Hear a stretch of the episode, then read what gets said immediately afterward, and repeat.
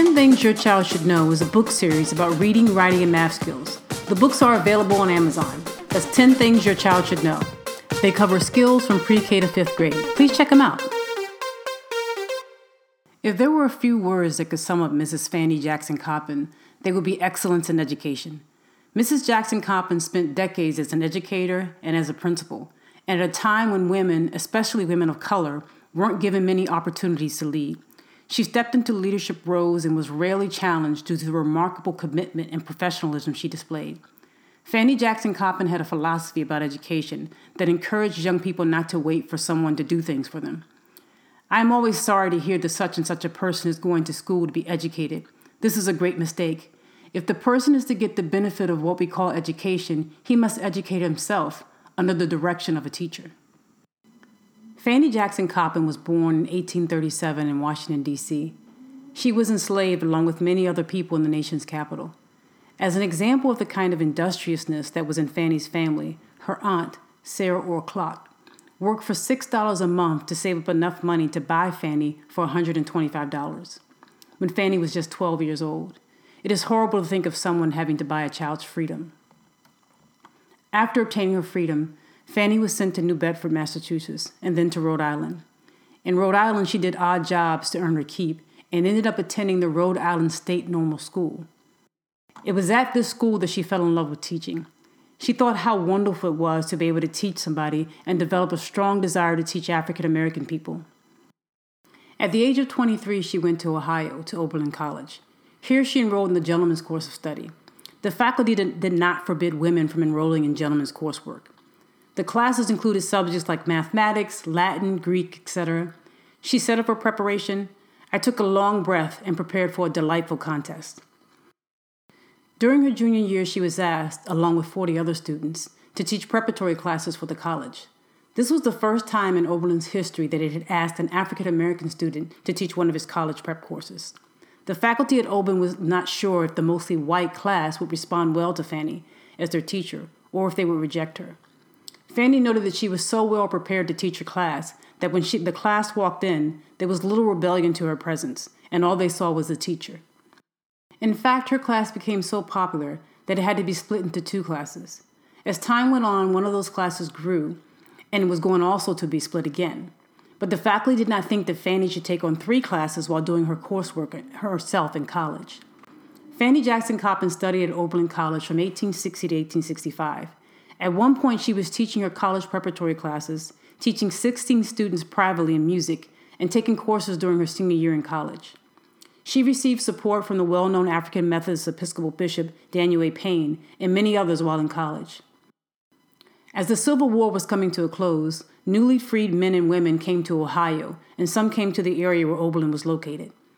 Fanny's desire to see them receive an education, which she had in her heart since her childhood, led her to develop an evening class to teach those who wished to learn how to read and write. She said it warmed her heart to see older men fulfill their desire to learn to read.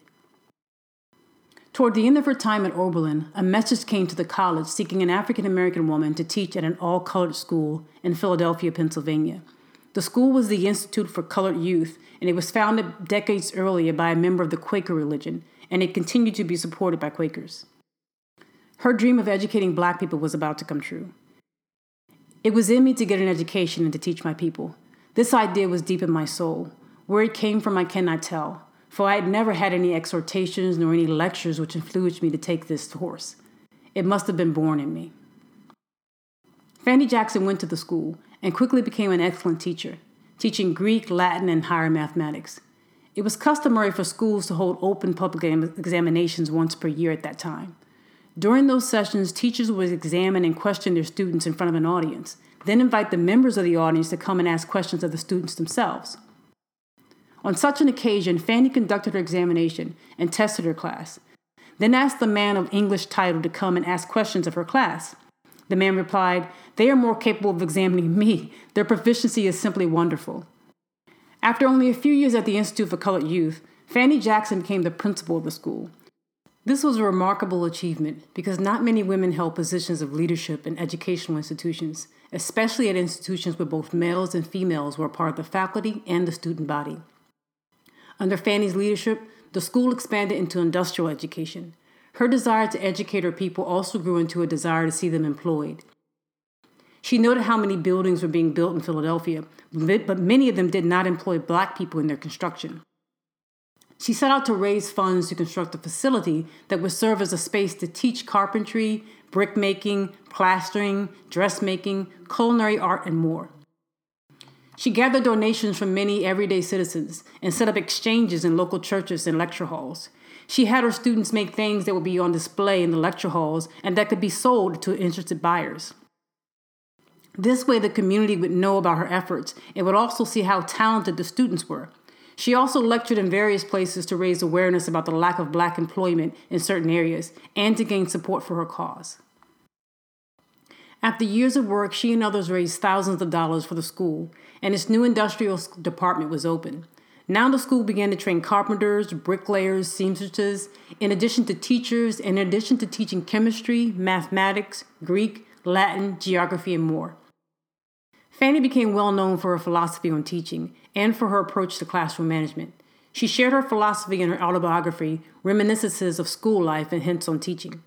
Fanny Jackson Coppin spent 37 years as an educator, a well respected principal, and a leader in educational advancements.